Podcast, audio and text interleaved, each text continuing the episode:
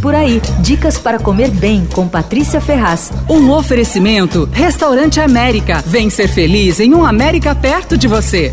Você já provou raclette? É uma especialidade dos Alpes. Bom, aí tem uma disputa entre os Alpes suíços e os franceses pela paternidade do prato, que tem mais de 400 anos. Mas você pode ficar fora dessa briga tranquilamente, viu? A raclette é um queijo derretido e raspado. A palavra vem do francês raclé, que quer dizer raspar. O queijo típico é feito com leite de vaca, cru, quer dizer, não é pasteurizado. Ele é maturado por 90 dias, fica com a casca firme e a textura macia. E o sabor é intenso. Geralmente, a raclette é servida com batata batata bolinha cozida e uns embutidos e pães. Muita gente tem racleteira em casa e faz raclete para os amigos tal. Mas quem quiser sair, tem duas opções bacanas nesse inverno. A primeira é um festival de raclete às sextas e sábados no Hotel Grand Hyatt. É esquema de buffet com vários pães frios, embutidos, conservas, tem mostardas variadas, tem as batatas bolinha. E aí para completar, na sobremesa eles servem fondue de chocolate com frutas e uma taça de vinho. Custa 220 por pessoa. No esquema completamente diferente para pouca gente, eu mais alternativo, assim, mais é, aconchegante. A loja Mestre Queijeiro, que é super bacana, especializada em queijos,